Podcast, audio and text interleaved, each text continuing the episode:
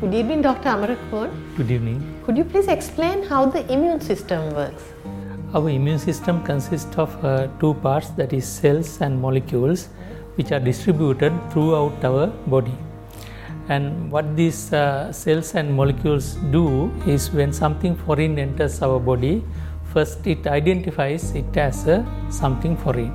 So when a bacteria or virus enters our body, it will identify it as foreign and then it acts to destroy that and get rid of that from our body. Our viewers would like to know how would tea enhance uh, immunity? Research had been done on this and uh, we know that tea contains polyphenols and in addition to that tea contains theanine.